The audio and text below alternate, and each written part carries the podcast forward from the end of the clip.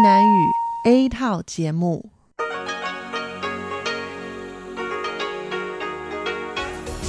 Đây là Đài Phát thanh Quốc tế Đài Loan RTI.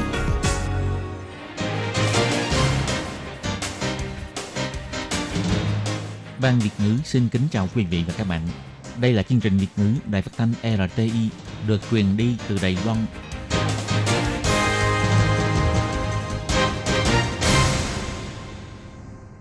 Anh xin kính chào quý vị và các bạn. Chào mừng các bạn đến với chương trình phát thanh của Ban Việt ngữ Đài Phát thanh Quốc tế RT ngày hôm nay. Kính thưa quý vị và các bạn, hôm nay là thứ Sáu, ngày 29 tháng 3 năm 2019, tức nhằm ngày 23 tháng 2 năm kỷ hợi. Chương trình hôm nay gồm các nội dung chính như sau. Mở đầu là phần tin tức thời sự Đài Loan, kế đến là bài chuyên đề, tiếng Hoa cho mỗi ngày, chuyên mục nhịp sống Đài Loan và kết thúc là chuyên mục nhìn ra thế giới. Để mở đầu chương trình, Duyên xin được gửi đến quý vị và các bạn phần tin tức thời sự Đài Loan ngày hôm nay. Mời các bạn cùng lắng nghe phần tin tóm lược. Phủ Tổng thống bày tỏ cảm ơn ông Pompeo đã lên tiếng ủng hộ cho Đài Loan. Để nhanh việc đổi mới đô thị, xây mới nhà xưa, Tổng thống nói, mục tiêu năm nay là 400 dự án. Tỷ lệ hỏa táng của Đài Loan đứng thứ hai thế giới, mai táng sinh thái vượt hơn 10.000 người. Kết thúc chuyến công du, Tổng thống nói, để Đài Loan được thế giới nhìn thấy một cách có tôn nghiêm. Bắt đầu tranh cử ứng cử viên Tổng thống Lại Thanh Đức tham quan triển lãm thành phố thông minh. Địa điểm chụp ảnh cưới thơ mộng ở Đài Trung, vùng đất ngập nước cao Mỹ thu hút đông đảo người dân đến chụp ảnh. Và sau đây mời các bạn cùng lắng nghe nội dung chi tiết của bản tin.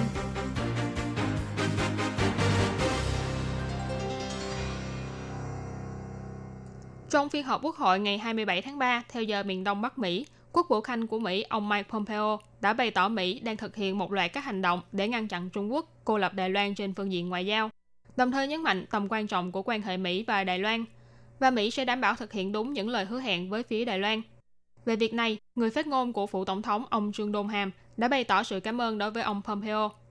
Sáng ngày 29 tháng 3, ông Trương Đôn Hàm bày tỏ Cảm ơn Quốc vụ Khanh của Mỹ là ông Pompeo đã lên tiếng ủng hộ quan hệ Mỹ và Đài Loan và nhìn nhận chính diện vai trò của Đài Loan trong vấn đề hòa bình và an ninh của khu vực. Ông Trương Đông Hàm nhấn mạnh, trên cơ sở tư tưởng tự do dân chủ của đôi bên là như nhau và cùng có lợi về mặt an ninh và phồn vinh của khu vực. Đài Loan vẫn sẽ tiếp tục trao đổi ý kiến với chính phủ, quốc hội và các cơ quan khác của Mỹ về quan hệ Mỹ và Đài Loan nhằm xúc tiến mối quan hệ hợp tác mật thiết giữa hai bên. Đài Loan là một thành viên trong khu vực Liên Ấn Độ Dương-Thái Bình Dương – vì vậy, cũng sẽ tiếp tục hợp tác chặt chẽ với Mỹ và các nước có cùng tín niệm trong khu vực, cùng nhau góp sức vào việc ổn định hòa bình và phúc lợi cho liên khu vực Ấn Độ Dương-Thái Bình Dương. Ngày 29 tháng 3, Tổng thống Thái Anh Văn đến dự nghi thức vén màn khai trương và báo cáo thành quả giai đoạn của công ty cổ phần Liên hiệp Tài chính và Đổi mới đô thị Đài Loan. Bà cũng đã đặt ra mục tiêu nhấn mạnh năm nay là năm đầu tiên của đổi mới đô thị 2.0, nên sẽ đẩy nhanh tiến độ đổi mới đô thị và xây dựng lại những tòa nhà xưa cũ và nguy hiểm. Mục tiêu bao gồm 100 dự án đổi mới đô thị và 300 dự án xây dựng lại nhà xưa cũ, tổng cộng là 400 dự án. Năm 2016, Viện lập pháp thông qua vòng 3 điều lệ đẩy nhanh tiến độ xây dựng lại các kiến trúc nguy hiểm và xưa cũ trong đô thị. Hy vọng có thể đẩy nhanh tiến trình xây dựng lại các kiến trúc này. Thế nhưng theo thống kê của Bộ Nội chính, cho đến cuối năm ngoái, dự án đổi mới đô thị là 78 hồ sơ, còn dự án xây dựng lại nhà xưa cũ là 130 hồ sơ, cách khá xa so với mục tiêu ban đầu là 500 hồ sơ trong vòng một năm mà Bộ Nội chính đã đặt ra ban đầu. Nhằm xây dựng lại những kiến trúc xưa cũ và nguy hiểm, đồng thời xoa dịu mối lo của các chủ đất, Bộ Tài chính Đài Loan đã tập hợp 8 đơn vị và doanh nghiệp, đứng đầu là Ngân hàng Đài Loan, để thành lập công ty cổ phần Liên hiệp Tài chính và Đổi mới đô thị Đài Loan. Chủ tịch công ty cổ phần Liên hiệp Tài chính và Đổi mới đô thị Đài Loan là ông Lâm Căn Vượng bày tỏ, xây dựng lại kiến trúc xưa cũ, việc khó khăn nhất đó là tích hợp.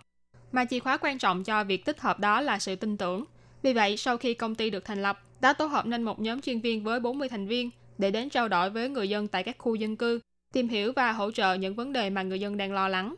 Năm nay là năm phát triển nghiệp vụ của công ty. Tính đến ngày 9 tháng 3 vừa qua, công ty đã thu được 155 hồ sơ, có thể thấy được nhu cầu đổi mới đô thị và xây dựng lại những kiến trúc xưa cũ khá là cấp thiết.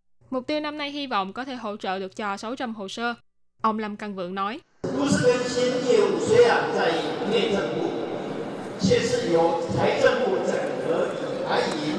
Mặc dù nghiệp vụ đổi mới đô thị là của Bộ Nội chính, nhưng hiện tại lại do Bộ Tài chính tập hợp 8 đơn vị, doanh nghiệp và 17 tổ chức pháp nhân lại với nhau. Đứng đầu là Ngân hàng Đài Loan, thành lập công ty cổ phần Liên hiệp Tài chính và Đổi mới đô thị Đài Loan. Hy vọng với hậu thuẫn từ cơ quan tài chính quốc gia, xây dựng nền tảng hợp tác từ các nguồn lực khác nhau với phục vụ chuyên môn và minh bạch hóa, làm tăng sự tín nhiệm từ các chủ đất, hỗ trợ chủ đất tự chủ trong việc chuẩn bị và xây mới. Ngày 29 tháng 3, Công ty cổ phần Liên hiệp Tài chính và Đổi mới đô thị Đài Loan tổ chức nghi thức vén màn khai trương và báo cáo thành quả giai đoạn. Tổng thống Thái Anh Văn đã đặc biệt đến tham dự và phát biểu. Tổng thống bày tỏ, điều lệ đẩy nhanh tiến độ xây dựng lại các kiến trúc nguy hiểm và xưa cũ trong đô thị thông qua đã được 2 năm. Năm ngoái điều lệ về đổi mới đô thị cũng đã được sửa đổi và thông qua. Vì vậy năm nay là năm đầu tiên của đổi mới đô thị 2.0. Hy vọng có thể đẩy nhanh tiến độ làm đổi mới đô thị và xây dựng lại những kiến trúc xưa cũ và nguy hiểm. Tổng thống cũng bày tỏ, những kiến trúc nhà ở từ 30 năm trở lên của Đài Loan có gần 4 triệu căn. Hơn nữa con số này cũng không ngừng tăng lên theo từng năm. Vì vậy, việc đổi mới đô thị và xây dựng lại những kiến trúc xưa cũ nguy hiểm này cần phải được nhanh chóng thực hiện. Nhất là về phần xây dựng lại kiến trúc, càng phải gấp rút thực thi trong thời gian ngắn nhất. Ngày 29 tháng 3, theo thống kê mới nhất của Bộ Nội chính, tỷ lệ hỏa táng của Đài Loan đã đạt đến 96%, đạt kỷ lục cao nhất từ trước đến nay, xếp thứ hai thế giới và chỉ đứng sau Nhật Bản. Ngoài ra, cũng càng lúc càng nhiều người dân lựa chọn phương án chôn cất thân thiện với môi trường. Năm ngoái đã tăng lên đến 8%. Theo thống kê của Bộ Nội chính, tỷ lệ hỏa táng của Đài Loan năm 2008 là 88%, đến năm 2017 đã lên đến 96% và vượt mức kỷ lục từ trước đến nay. Số người lựa chọn phương án mai táng thân thiện với môi trường tăng từ 669 người, chiếm 0,5%, lên đến 7.743 người, chiếm 4,5%. Còn năm 2018, số người được chôn cất theo phương pháp thân thiện với môi trường đã có hơn 10.000 người, chiếm 7,9%, nhưng con số chính xác thì vẫn phải đợi xác nhận cuối cùng từ đơn vị thống kê của Bộ Nội chính. Phó Vụ trưởng Vụ Dân chính thuộc Bộ Nội chính ông Trịnh Anh Hoàng chỉ ra, hiện tại toàn Đài Loan có 36 địa điểm có thể tiến hành phương thức mai táng thân thiện với môi trường. Năm 2017, trong số 7.743 người được chôn cất sinh thái, đại đa số là chọn phương án trồng cây, chỉ có 294 người là rải trò xuống biển. Ông Trịnh Anh Hoàng nói. 针对环保自然账里面不同的一个呃统计的部分，环保自然账 về các số liệu thống kê khác nhau trong việc mai táng thân thiện với môi trường. Trong số 7.743 người được chôn cất sinh thái, số người được chôn cất bằng cách trồng cây trong các nghĩa trang là 6.296 người. còn số người được chôn tại những nơi khác như khu vườn sự sống Kim Sơn ở Pháp Cổ Sơn vân vân thì là 1.153 người. Còn những người được hải tán thì ít hơn. Năm 2017, có 294 người được mai táng theo cách này. Ông Trịnh Anh Hoàng bày tỏ, để phù hợp với tinh thần bảo vệ môi trường, Bộ Nội chính ngoài việc tích cực thúc đẩy những phương pháp mai táng thân thiện với môi trường như trồng cây hay rắc trò trên biển, đơn vị này cũng sẽ tiếp tục thúc đẩy chế độ an táng luân phiên tại nghĩa trang, tức là người đã khuất sẽ được an táng trong nghĩa trang, nhưng sau 7 đến 10 năm thì phải mang di cốt đưa vào nơi lưu giữ cho cốt để dành phần mộ cho những người mất sau đó. Ngoài ra, theo thống kê của Bộ Nội chính, vào dịp Tết Thanh Minh năm ngoái, chỉ trong vòng 16 ngày, toàn Đài Loan đã xảy ra 2.157 vụ hỏa hoạn tại các khu nghỉ trang trong rừng núi. Bộ Nội chính nhắc nhở người dân khi đi tảo mộ phải nhớ kỹ 4 không và hai ghi nhớ, bao gồm không tùy tiện đốt cỏ dại, không tùy tiện vứt bỏ đầu lọc hay tàn thuốc lá, không để cho giấy vàng mã bay tứ tung, không đốt pháo nổ, nhớ dập tắt các nguồn lửa và nhớ thu dọn rác thải. Bộ Nội chính cũng kêu gọi người dân có thể dùng trái cây hay hoa tươi thay cho vàng mã, giảm thiểu số lượng nhang cúng tế, đồng thời kiến nghị sử dụng pháo thân thiện với môi trường mới có thể tránh gây ra hỏa hoạn và không gây ô nhiễm không khí. Tối ngày 28 tháng 3, Tổng thống Thái Anh Văn trở về Đài Loan sau chuyến công du kéo dài 8 ngày 7 đêm của mình và đã có bài phát biểu tại sân bay Đào Viên. Tổng thống bày tỏ, chuyến viếng thăm lần này của bà đến các nước Palau, Nauru và quần đảo Marshall và quá cảnh tại Hawaii. Ngoài việc gặp gỡ nguyên thủ các nước bạn, còn đại diện cho người dân Đài Loan gửi lời cảm ơn đến nước bạn vì đã ủng hộ Đài Loan suốt một thời gian dài. Tổng thống chỉ ra, mặc dù trong thời gian đi thăm hỏi đã gặp phải sự phản đối của Bắc Kinh, nhưng bà chưa từng vì vậy mà dừng công việc ngoại giao của mình nhất là khi quá cảnh Hawaii trong chuyến đi này. Bà đã gặp được một nhóm học sinh trung học phổ thông Đài Loan đang tham gia cuộc thi robot tại địa phương này. Nhóm học sinh này đã mang theo quốc kỳ và hô vang chào tổng thống, thu hút sự chú ý của những khách du lịch xung quanh. Cảnh tượng này chưa từng xảy ra trong những lần tổng thống quá cảnh trước đây, chứng tỏ không chỉ đại ngộ khi tổng thống quá cảnh đã được cải thiện, mà càng lúc càng nhiều thanh niên Đài Loan có thể tự tin để thế giới nhìn thấy Đài Loan. Đến cả những thị trưởng thành phố Đài Loan khi đến thăm Mỹ cũng đã được đãi ngộ khá tốt. Tổng thống nói,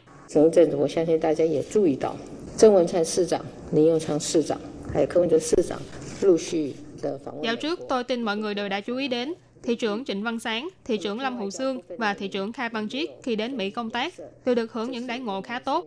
Ngoại giao không phân chia tuổi tác, cũng không phân chia màu sắc.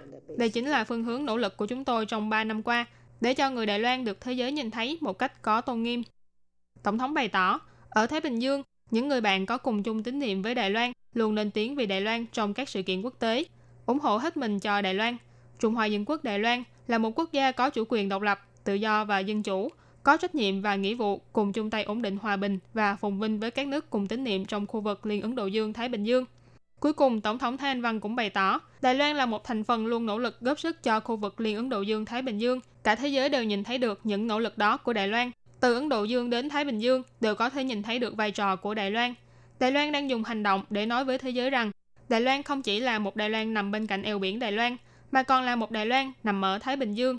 Mặc dù vẫn còn nhiều thử thách ở trước mắt, chính phủ vẫn sẽ tiếp tục nỗ lực dẫn dắt Đài Loan hướng đến thế giới một cách có tôn nghiêm và tự hào để trở thành một quốc gia đại dương chân chính. Ngày 29 tháng 3, Thủ tướng tiền nhiệm ông Lại Thanh Đức bày tỏ, sau khi ông đăng ký tranh cử tổng thống trong cuộc bầu cử sơ bộ của đảng Dân Tiến, do Tổng thống Thanh Văn đã lên đường thực hiện chuyến công du của mình, nên ông đã tạm ngừng các hoạt động công khai. Sau khi Tổng thống về nước, hoạt động công khai đầu tiên của ông là tham quan triển lãm thành phố thông minh, dùng hành động để bày tỏ sự ủng hộ đối với việc phát triển đô thị thông minh. Sáng ngày 29 tháng 3, cùng với các lãnh đạo như Chủ tịch Công đoàn Vi tính Đài Bắc, ông Đồng Tử Hiền, ông Lại Thanh Đức đã đến tham quan triển lãm thành phố thông minh. Khi trả lời phỏng vấn, ông cho biết trong tương lai, nếu như có cơ hội được phục vụ cho Đài Loan, thì thành phố thông minh, chính phủ thông minh và quốc gia thông minh chính là phương hướng mà ông hướng đến. Qua đó đầu tư vào thế hệ sau, thúc đẩy sự phát triển ngành nghề của Đài Loan và cũng để cho thanh niên thấy được hy vọng và tương lai tươi mới. Ông Lại Thanh Đức bày tỏ, cuộc cách mạng 4.0 đang được triển khai ở nhiều nước trên thế giới, bất kể là trí tuệ nhân tạo, mạng lưới vạn vật kết nối Internet, điện toán đám mây, phân tích dữ liệu lớn hay chuỗi khối blockchain, ứng dụng 5G vân vân. Trong tương lai, chúng đều sẽ làm thay đổi cuộc sống của con người. Đài Loan rất có cơ hội thành công bởi vì Đài Loan có ngành công nghệ thông tin rất mạnh. Trước đây, phát triển phần cứng là một thế mạnh, nhưng trong tương lai phải kèm theo cả phát triển phần mềm thì mới có thể giúp cho kinh tế phát triển bền vững. Sau đó, ông Lại Thanh Đức đến tham quan tại gian hàng triển lãm của các doanh nghiệp, tìm hiểu về những công nghệ thông minh như qua hải quan tự động, đồn cảnh sát thông minh hay gia đình thông minh vân vân. Đồng thời cũng đến xem gian hàng của nước Anh và được đích thân đại diện Anh tại Đài Loan là bà Catherine Nettleton đón tiếp và thuyết minh về công nghệ nhận biết khuôn mặt và lái xe tự động. Ngoài ra, ông Lại Thanh Đức cũng đến gian hàng của chính phủ thành phố Đài Nam, quan tâm thăm hỏi về hệ thống cho thuê xe đạp T-Bike mà ông đã từng xúc tiến trong nhiệm kỳ của mình và nền tảng thông tin giao thông thông minh của Đài Nam vân vân. Mái ngói cổ kính của Thư viện Hoàng Khê ở khu Đại Đỗ, ánh hoàng hôn chiếu rọi trên những cánh quạt trong chống gió khổng lồ như một bức tranh bưu thiếp tuyệt đẹp tại vùng đất ngập nước cao Mỹ và còn trung tâm thể thao đa năng của sân bóng chày liên lục địa Đài Trung. Đây đều là những địa điểm chụp ảnh cưới lãng mạn nhất Đài Trung do hơn 26.000 người dân bình chọn trên mạng. Cục trưởng Cục Du lịch Đài Trung bà Lâm Tiểu Kỳ nói, ảnh cưới của bản thân tôi cũng chụp ở Đài Trung, đương nhiên không hoàn toàn là những địa điểm này, nhưng những địa điểm này thực sự rất thích hợp để chụp ảnh cưới. Hoạt động bình chọn trên mạng này được chia làm 5 loại hình. Giành vị trí quán quân trong loại hình cảnh đẹp nhân văn là Thư viện Hoàng Khê. Quán quân trong loại hình cảnh quan sinh thái là vùng đất ngập nước cao Mỹ. Loại hình kiến trúc đặc sắc là trung tâm thể thao đa năng của sân bóng chày liên lục địa Đài Trung. Loại hình cơ sở kinh doanh là công viên Minh Khu. Còn quán quân của loại hình cảnh quan tự nhiên là nông trường ngựa sinh Ma Chuyên. Trưởng khu Thần Cương thành phố Đài Trung, ông Lưu Vấn Hiên nói, nếu có thể chụp ảnh cưới cùng ngựa, đương nhiên sẽ là một tấm ảnh cưới đẹp cho các cặp đôi khi đến đây. Ngoài quán quân của năm loại hình kể trên ra, những địa điểm như Maple Garden, nhà Nguyễn Lux hay làng cầu vòng, đây là những địa điểm vô cùng đặc sắc và độc đáo, đều được người dân bình chọn là top 100 địa điểm chụp ảnh cưới lý tưởng nhất. Vừa rồi là bản tin thời sự Đài Loan do Thúy Anh biên tập và thực hiện. Cảm ơn sự chú ý lắng nghe của quý vị và các bạn. Thân ái chào tạm biệt và hẹn gặp lại. Xin chào quý vị và các bạn thính giả. Chương trình phát thanh tiếng Việt của Đài Phát thanh Quốc tế Đài Loan LTI được truyền thanh 3 buổi tại Việt Nam, mỗi buổi phát 1 tiếng đồng hồ. Buổi phát chính vào lúc 9 giờ đến 10 giờ tối hàng ngày giờ Việt Nam qua tần số SW 9625 kHz với sóng dài 31 m. Ngoài ra tại Gia Nghĩa, Vân Lâm, Đài Nam có thể đón nghe chương trình phát thanh tiếng Việt qua tần số MW 1422 kHz vào lúc 7 giờ đến 8 giờ tối hàng ngày. Xin mời quý vị và các bạn tiếp tục đón nghe nội dung chương trình hôm nay.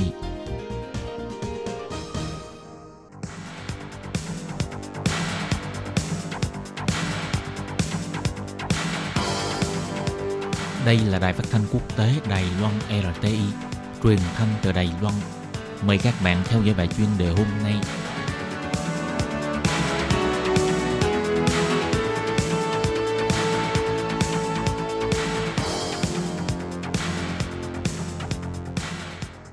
Hello, tôi Kim xin kính chào các bạn. Hoan nghênh các bạn đã đến với bài chuyên đề ngày hôm nay. Các bạn thân mến, trong bài chuyên đề hôm nay, tôi Kim sẽ giới thiệu với các bạn đề tài nên tạo sự khác biệt và hình tượng thương hiệu để cứu lấy du lịch tại Khẩn Đinh, miền Nam Đài Loan. Và sau đây tôi Kim xin mời các bạn cùng theo dõi nội dung chi tiết nhé.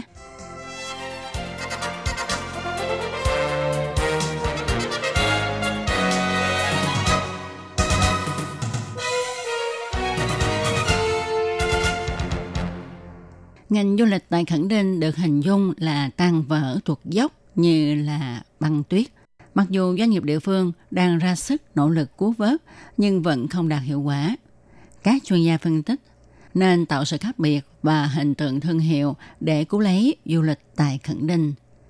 Căn cứ theo thống kê của Cục Du lịch Đài Loan, vào tháng 7, tháng 8, tức là dịp hè năm ngoái, số du khách đến công viên Mũi Nga Loan Khẩn Đinh chỉ có 173.000 lượt người, so với năm 2017 là 249.520 lượt người, thì ít hơn đến 1 phần tư và có rất nhiều chủ khách sạn, nhà trọ kêu than là tỷ lệ mướn phòng giảm nhiều, rất khó làm ăn.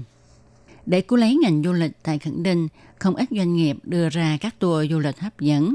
Chính phủ địa phương cũng cho ra các phương án thu hút du khách trong nước. Nhưng chuyên gia cho biết, vấn đề hiện nay của Khẩn Đinh là không có nét đặc trưng rõ rệt để thu hút du khách. Chuyên gia cho rằng khi nói đến Khẩn Đinh thì người ta sẽ liên tưởng đến ánh nắng, bãi cát và biển.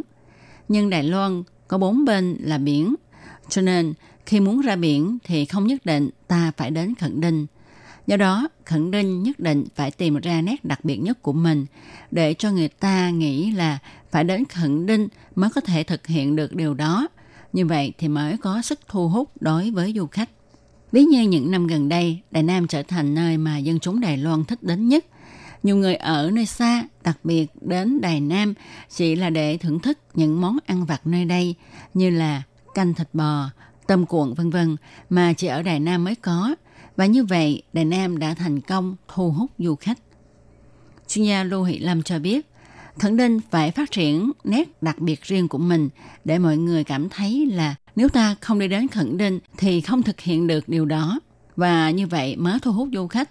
Nếu không thì du khách sẽ chọn cách khám phá quốc gia khác khi chỉ ra một số tiền tương đương như nhau. Cho nên họ sẽ chọn đi du lịch nước ngoài hơn là du lịch trong nước. Còn về thương hiệu, chuyên gia cho biết Đích thực, tại Khẩn Đinh có nhiều doanh nghiệp rất tận tâm nỗ lực để xây dựng và tạo ra khách sạn, nhà trọ có chất lượng cao, giá cả phải chăng. Nhưng tại đây cũng không ít những tiệm bán thịt kho lại có giá bán trên trời và cũng xảy ra hiện tượng ép buộc du khách phải mướn ghế, mướn dù, khiến cho hình tượng tại Khẩn Đinh bị hạ thấp. Chuyên gia chỉ ra, các doanh nghiệp phải liên kết lại với nhau, tẩy chay những doanh nghiệp làm ăn không đàng hoàng. Chính phủ cũng nên kiểm tra và phạt để tìm lại lòng tin của du khách. Cực Nam của Đài Loan không chỉ có ánh nắng, bãi cát và biển, mà tại mảng châu Bình Đông còn có Lạm Nhân Khê, với khu rừng chưa bị khai phá, là nơi để người dân địa phương tránh cái nắng nóng.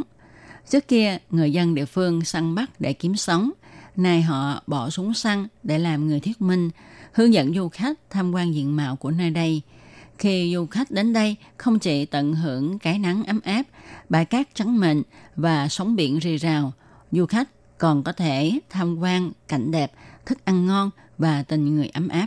Các bạn thân mến, các bạn vừa đón nghe bài chuyên đề ngày hôm nay do Tố Kim biên soạn và thực hiện với đề tài nên tạo sự khác biệt và hình tượng thương hiệu để cứu lấy du lịch tại Khẩn Đinh, cực nam của Đài Loan. Đến đây xin được tạm dừng. Tố Kim xin chân thành cảm ơn sự chú ý theo dõi của các bạn. Hẹn gặp lại các bạn vào trong một tuần tới cũng trong giờ này. Các bạn nhớ đón nghe nha. Chúc phúc cho tất cả mọi người. Bye bye.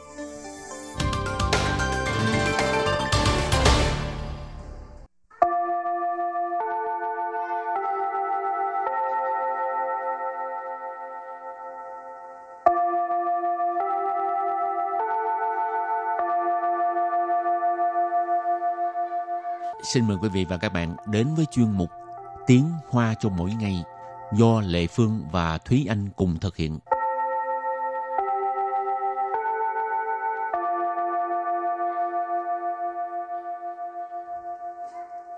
Thúy Anh và Lệ Phương xin kính chào quý vị và các bạn. Chào mừng các bạn đến với chuyên mục Tiếng Hoa cho mỗi ngày ngày hôm nay.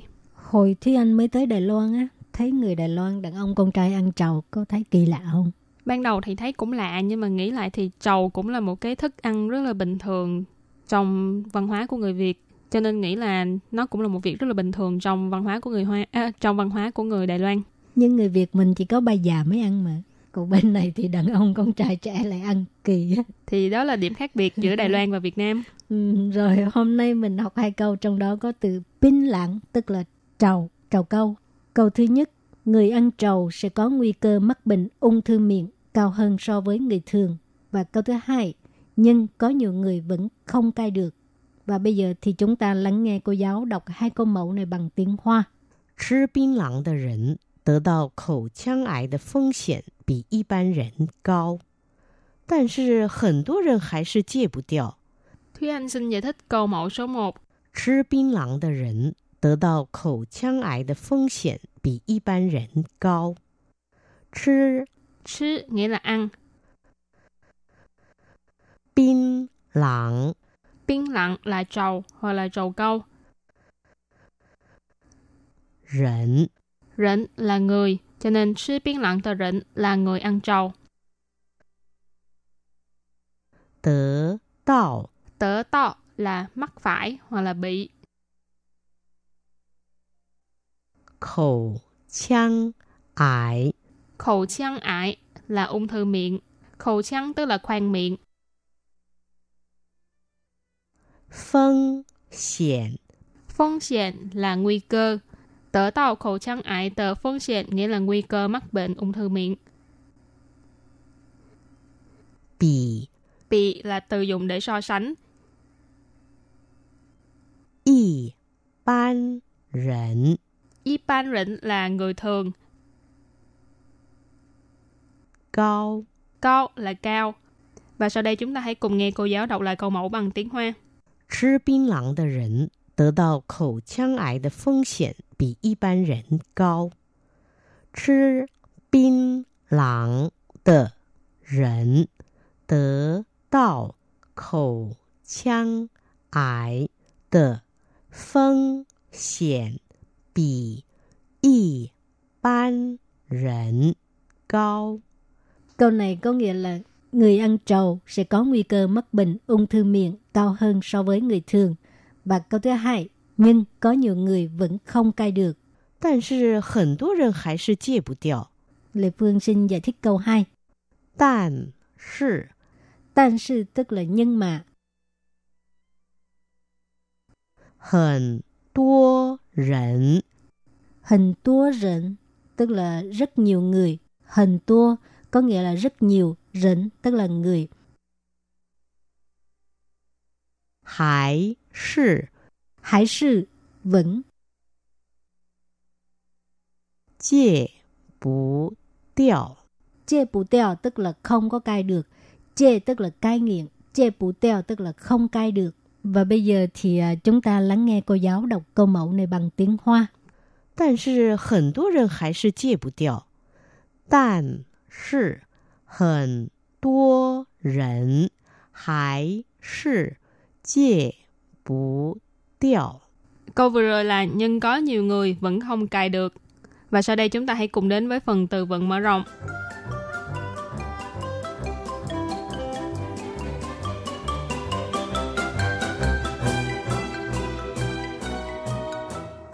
健康，健康， 健康nghĩa là sức khỏe hoặc là khỏe mạnh.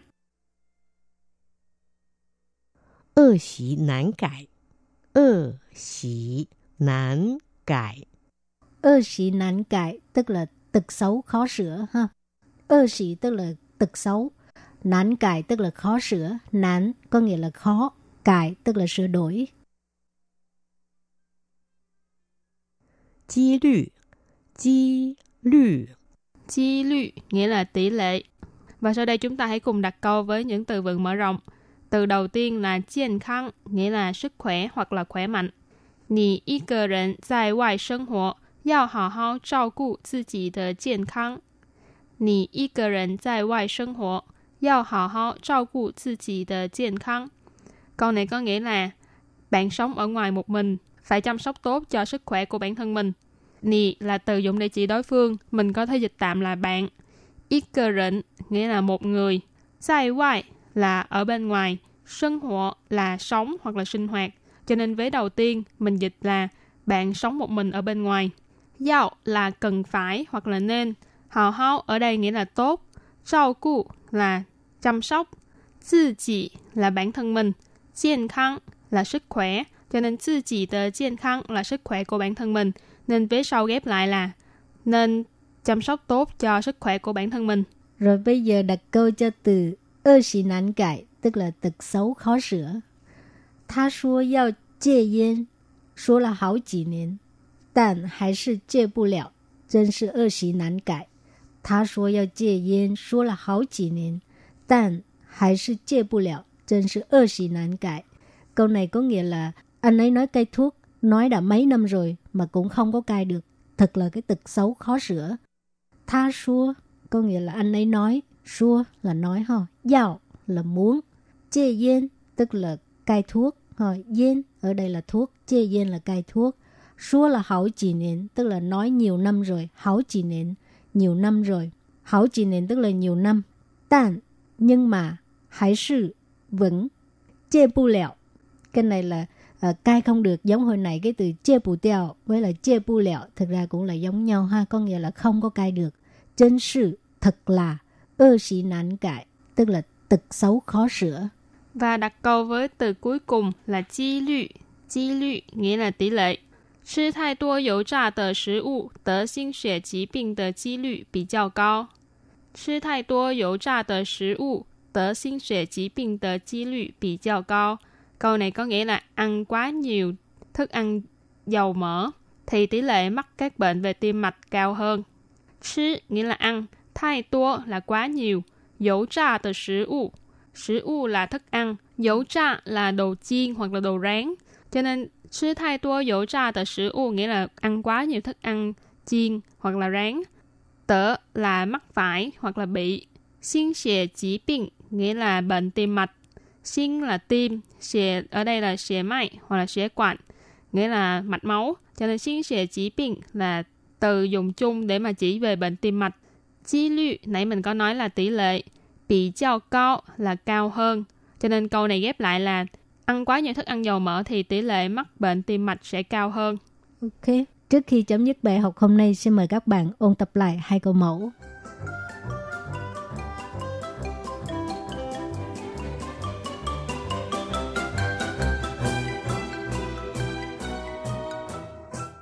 吃槟榔的人得到口腔癌的风险比一般人高。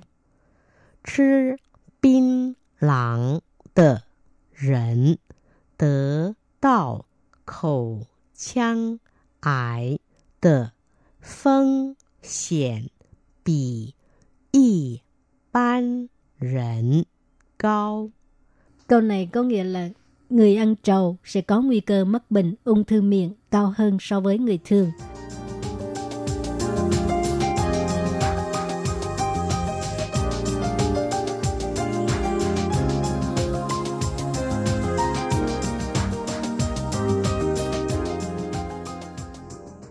但是很多人还是戒不掉。但是很多人还是 戒不掉。 Câu vừa rồi là nhưng có nhiều người vẫn không cài được.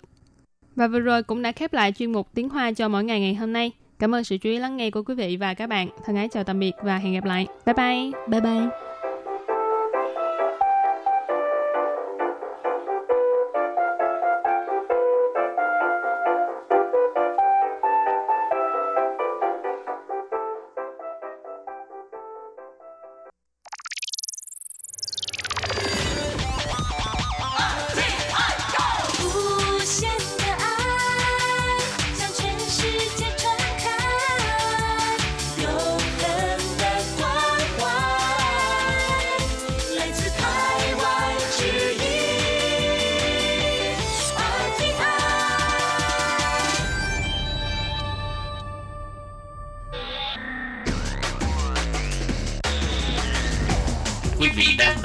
Trình Việt ngữ tại RTI truyền thanh từ Đài Loan.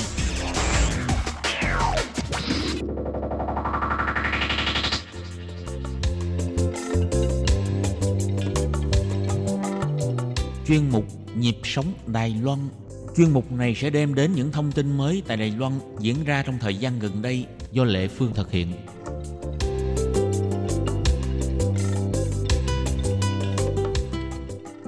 Lê Phương xin chào các bạn, các bạn thân mến. Vừa qua có một đoàn làm phim Việt Nam đã đến Đài Loan để à, quay một bộ phim tài liệu nói về câu chuyện của những cô dâu Việt Nam tại Đài Loan không có giấy tờ tùy thân hoặc là bị các quốc tịch Việt Nam phải sống chui lủi tại Đài Loan. Và bộ phim này đã được trình chiếu trên kênh truyền hình VTV trong mấy ngày qua thì à, nếu như mà các bạn qua Đài Loan đã lâu năm á, thì chắc hẳn cũng biết là khi mà người nước ngoài muốn xin nhập tịch Đài Loan thì phải cắt quốc tịch gốc của mình. Chẳng hạn như à, người à, Việt Nam mình gả chồng sang Đài Loan thì trong thời gian xin nhập tịch Đài Loan thì phải à, cắt cái à, quốc tịch Việt Nam và trong khoảng thời gian này thì những người đó, những bạn đó tất nhiên là sẽ không được à, về Việt Nam.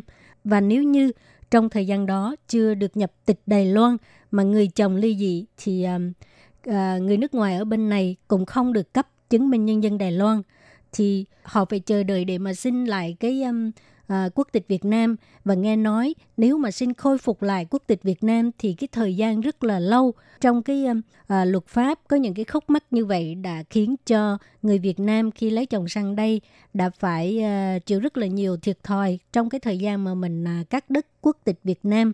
Và cũng để ờ, nói lên được cái tình trạng của những người như thế này thì ờ, đạo diễn Việt Nam là ông Tạ Quỳnh Tư đã đặc biệt đến Đài Loan để mà thực hiện một cái bộ phim tài liệu à, hy vọng có thể nói lên được cái hoàn cảnh như vậy để cho chính phủ của hai bên có thể giúp đỡ những người đang trong tình trạng là mất quốc tịch hoặc là không có giấy tờ tùy thân để cho họ cũng có thể hưởng được quyền lợi như bao nhiêu người khác. Và hôm nay trong chung một nhịp sống Đài Loan, Lê Phương sẽ phỏng vấn chị Phạm Kim Hà, hiện đang làm công tác xã hội và cũng thường xuyên giúp đỡ đồng hương Việt Nam tại Đài Loan. Thì chị Phạm Kim Hà chính là người đề xuất ra cái à, ý tưởng thực hiện bộ phim này. Và để biết thêm câu chuyện này là như thế nào, thì à, xin mời các bạn đón nghe buổi trò chuyện giữa Lê Phương với chị Phạm Kim Hà nhé.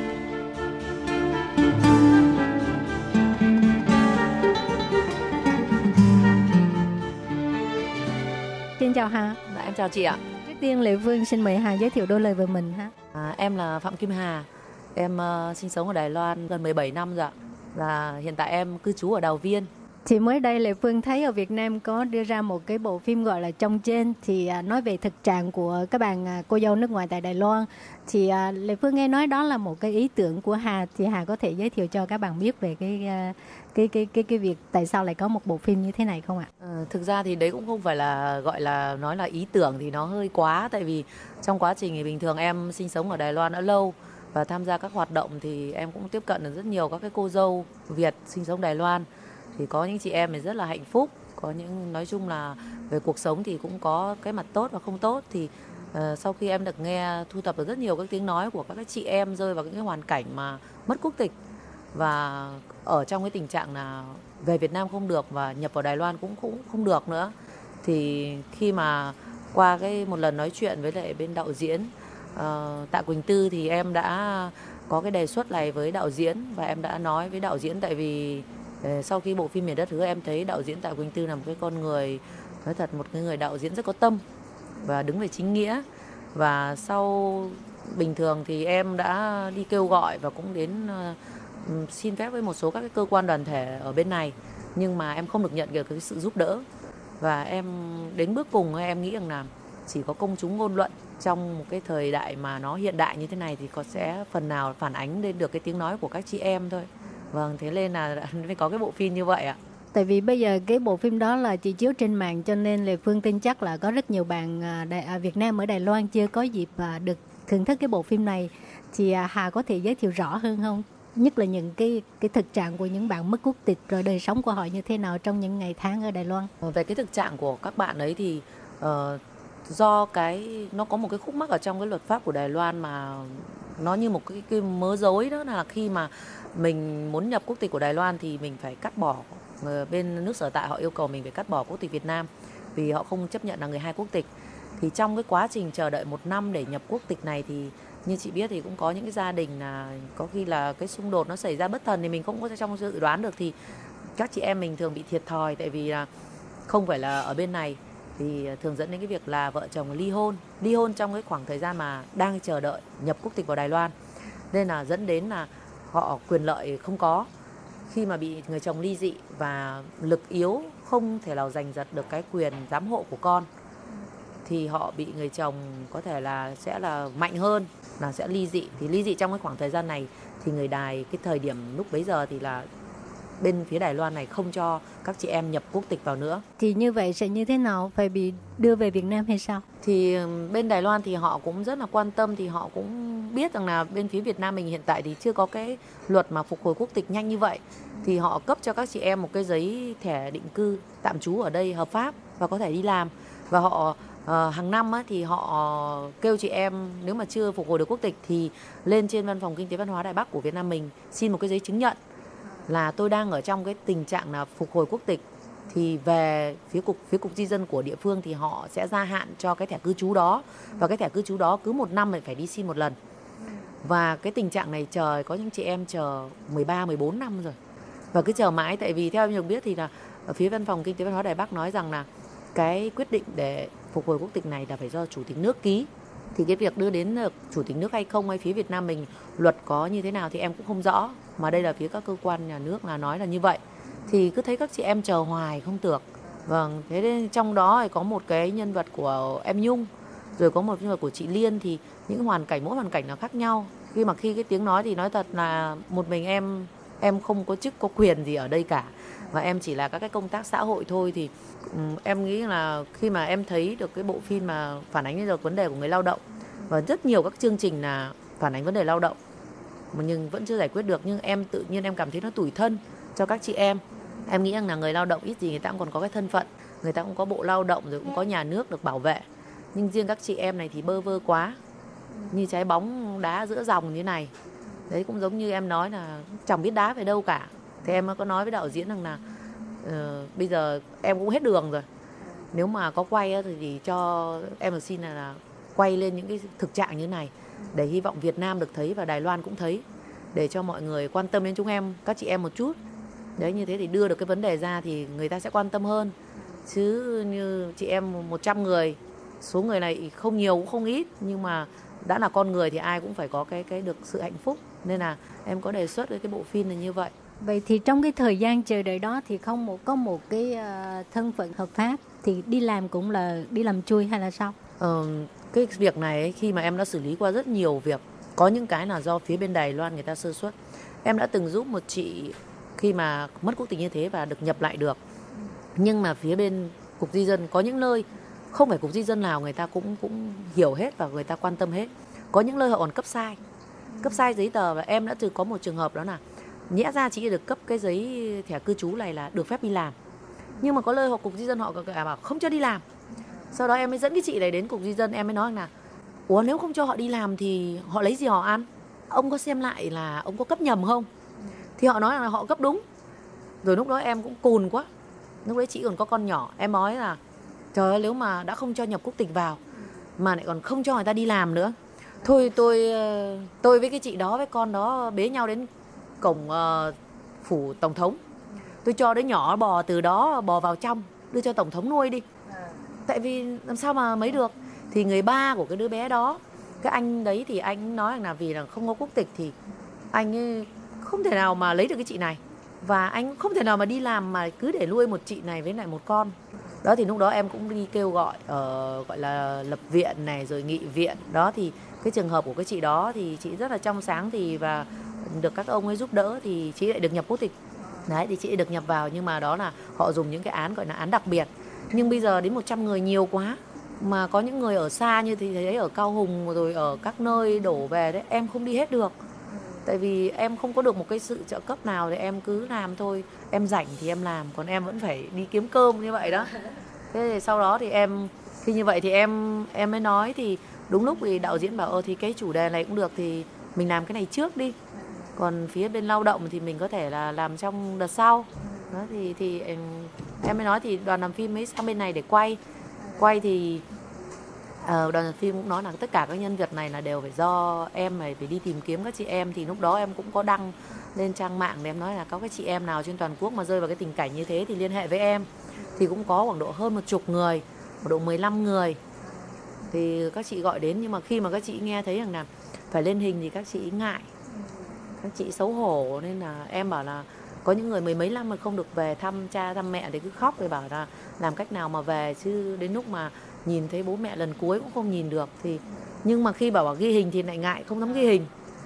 Đó, thì em bảo thôi bây giờ em không ép cái việc đấy mà em cũng giúp mọi người thôi. Mọi người phải tự mà tìm lại cái quyền lợi cho mình và tìm lại cái thân phận cho mình.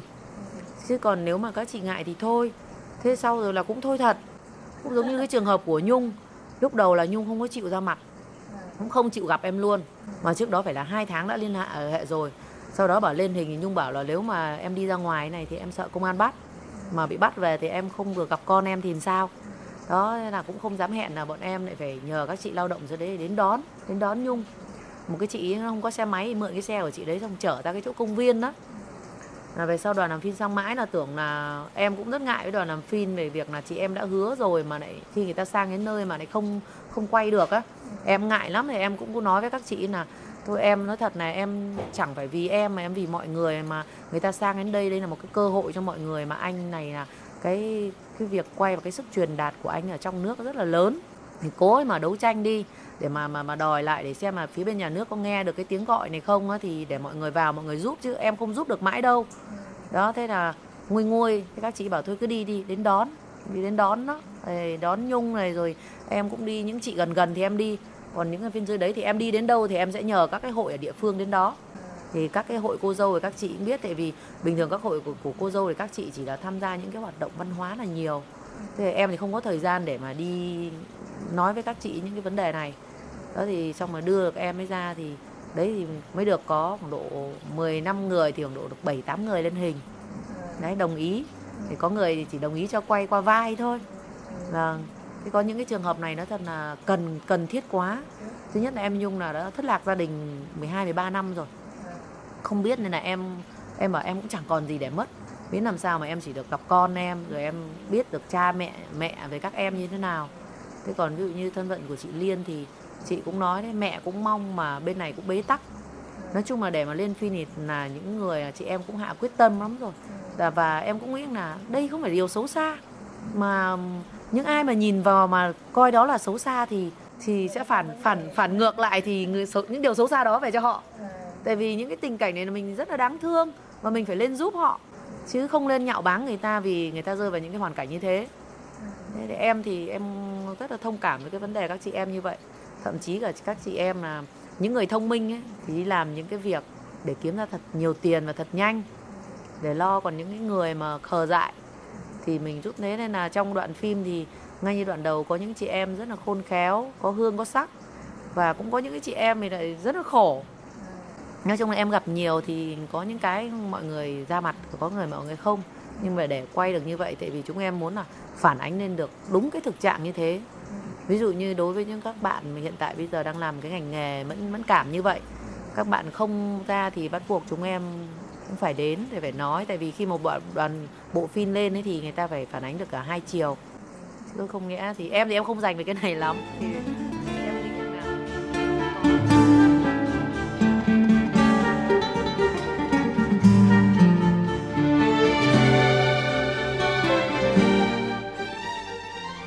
Các bạn thân mến, tại vì thời lượng của chương trình có hạn, cho nên à, buổi trò chuyện giữa Lệ Phương với chị Phạm Kim Hà xin tạm chấm dứt ngăn đây. À, tuần sau các bạn nhớ tiếp tục đón nghe nhé. Cảm ơn các bạn rất nhiều.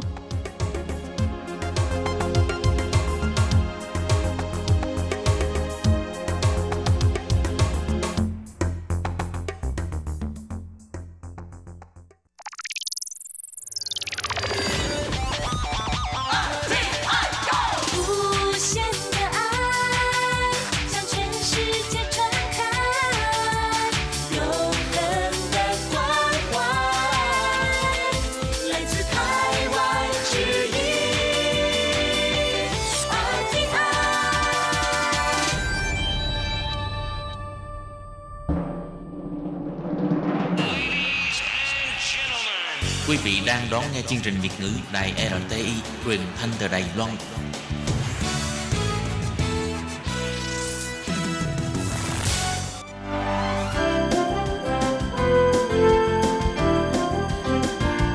Xin mời quý vị và các bạn đến với chuyên mục Nhìn ra thế giới.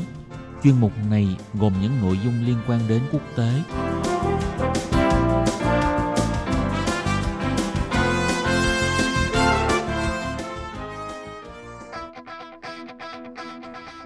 Tường Vi xin chào quý vị và các bạn. Chào mừng các bạn trở lại với chuyên mục Nhìn ra thế giới để nắm bắt được những thông tin và sự kiện chính trị quan trọng đang xảy ra khắp năm châu.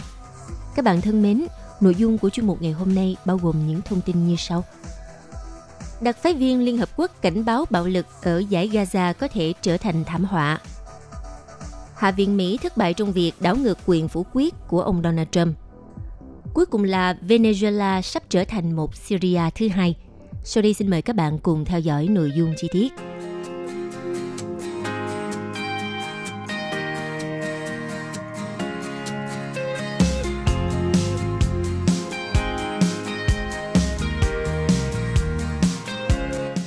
Vào hôm ngày 26 tháng 3, đặc phái viên của Liên Hợp Quốc tại Trung Đông, ngài Nikolai Mandenov đã cảnh báo về hậu quả thảm khốc do tình trạng bạo lực leo thang ở giải Gaza – hiện do phong trào Hồi giáo Hamas kiểm soát.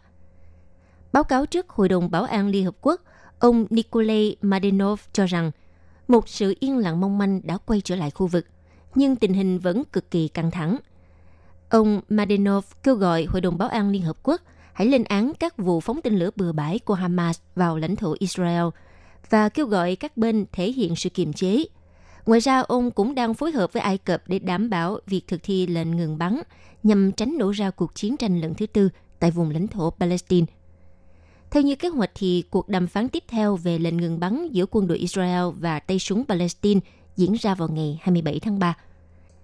Cảnh báo trên của Liên Hợp Quốc đã được đưa ra trong bối cảnh mà các vụ tấn công giữa Israel và tay súng ở dải Gaza tiếp tục tái diễn trong tối ngày 26 tháng 3 vừa qua, bất chấp thỏa thuận ngừng bắn do Ai Cập làm trung gian có hiệu lực từ 22 giờ ngày 25 tháng 3 theo nguồn tin quân đội Israel, tối ngày 26 tháng 3 theo giờ địa phương, các tay súng Palestine đã tiếp tục bắn ít nhất là hai quả rocket sang khu vực biên giới của Israel.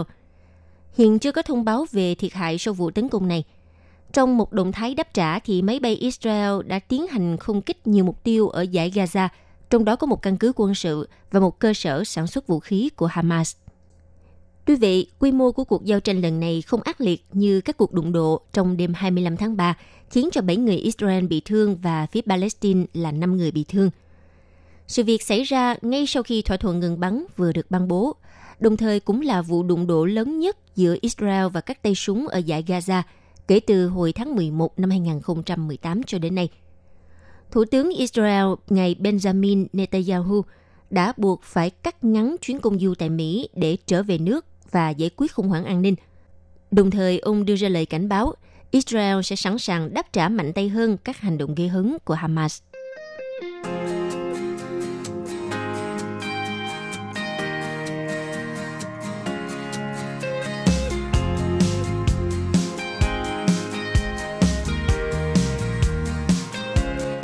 Vào hôm ngày 26 tháng 3, Hạ viện Mỹ đã thất bại trong cuộc bỏ phiếu nhằm đảo ngược quyền phủ quyết của Tổng thống Mỹ Donald Trump đối với dự luật ngăn chặn tuyên bố tình trạng khẩn cấp quốc gia đã được lưỡng viện quốc hội thông qua trước đó.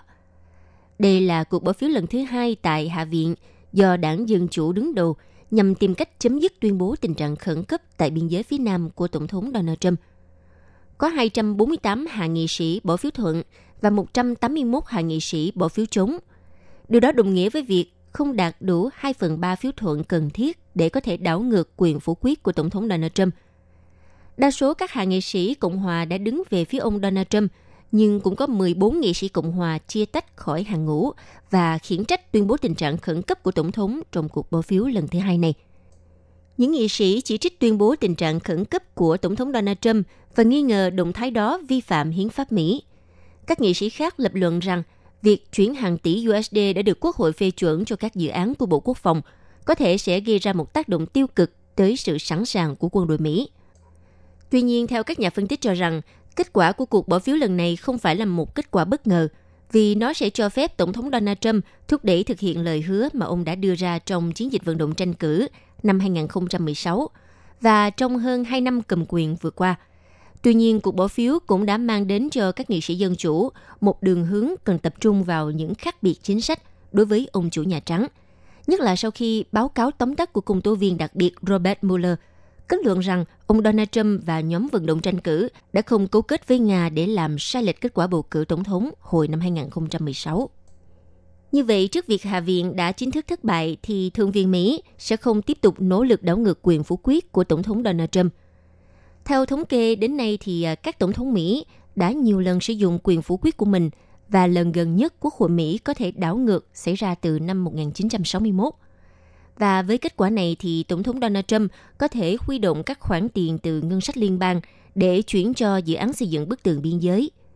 Trước đó, ngày 25 tháng 3, Bộ Quốc phòng Mỹ cũng đã chuyển 1 tỷ USD để lên kế hoạch xây một đoạn hàng rào dài 75 km và xây dựng các tuyến đường bộ cũng như thiết bị chiếu sáng tại các khu vực như Yuma và El Paso dọc biên giới Mỹ và Mexico. Quyền Bộ trưởng Bộ Quốc phòng Mỹ ngài Patrick Shanahan cho rằng bộ này có thẩm quyền hỗ trợ hoạt động chống ma túy gần biên giới quốc tế.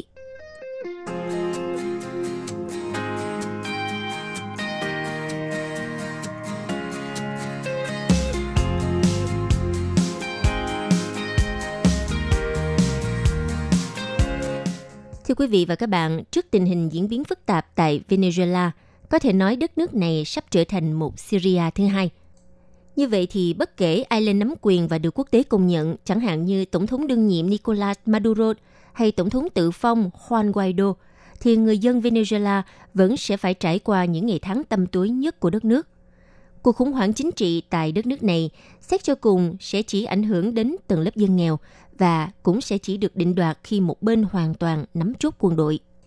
Hiện tại cuộc đối đầu giữa hai tổng thống Venezuela chưa hề có dấu hiệu hạ nhiệt và họ cho rằng có quân đội là sẽ có tất cả.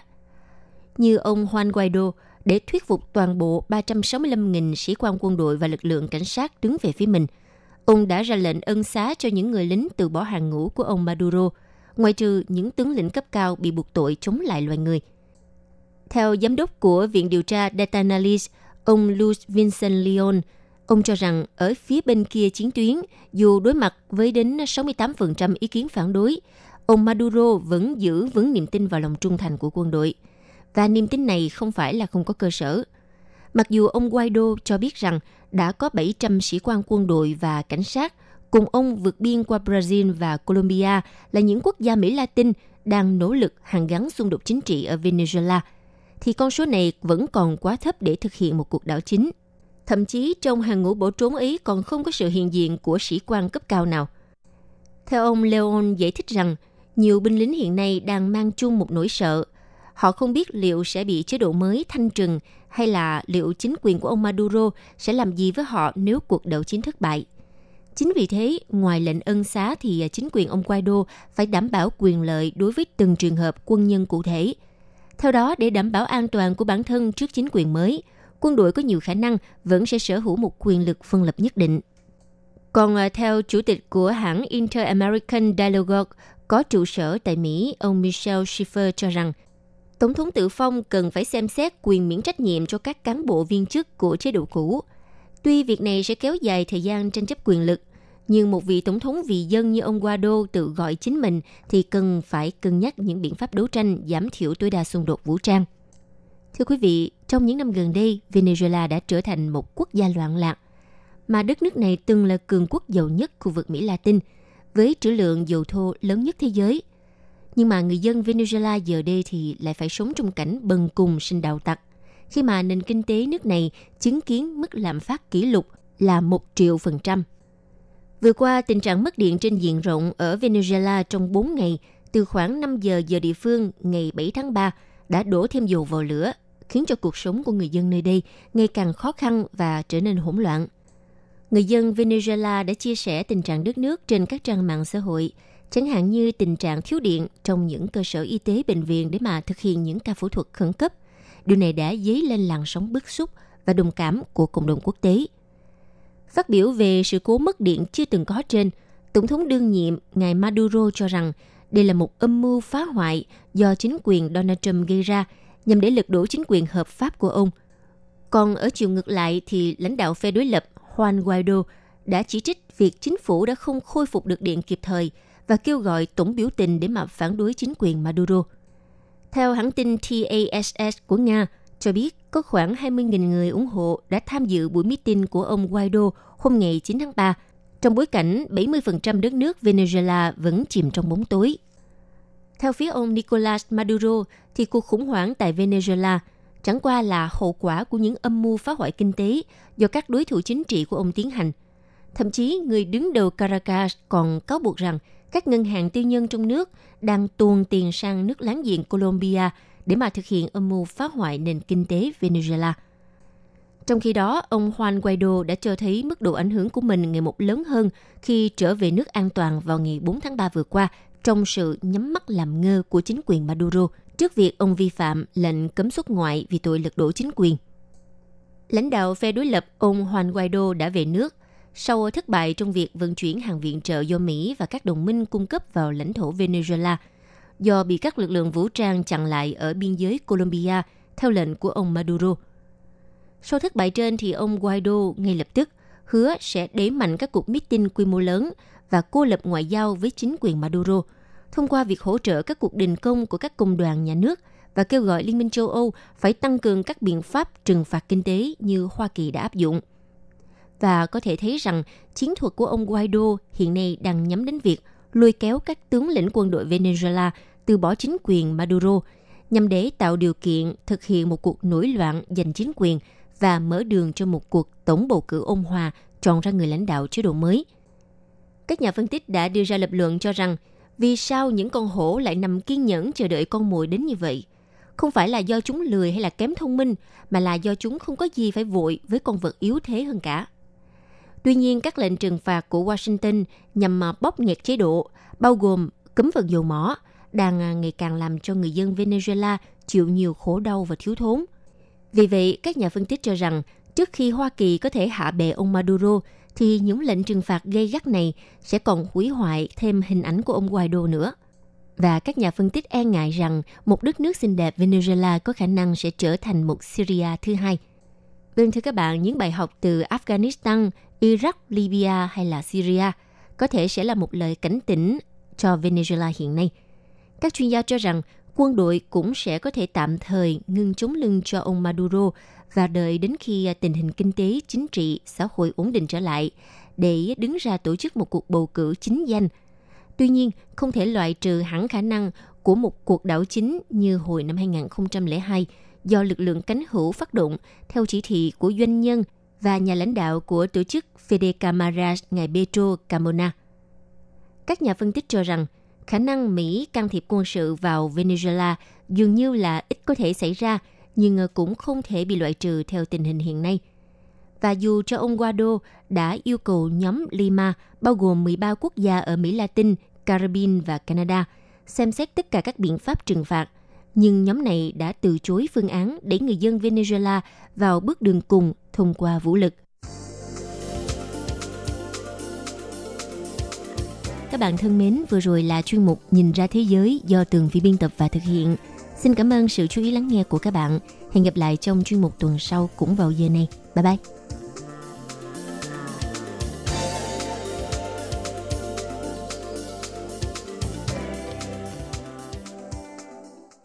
Hộp thư ban Việt ngữ Vietnamese Service PO Box 123 gạch ngang 199 Taipei 11199 còn thư từ của thính giả Việt Nam xin gửi đến hộp thư số 104 Hà Nội, Việt Nam. Số máy phát 886 2 2885 2254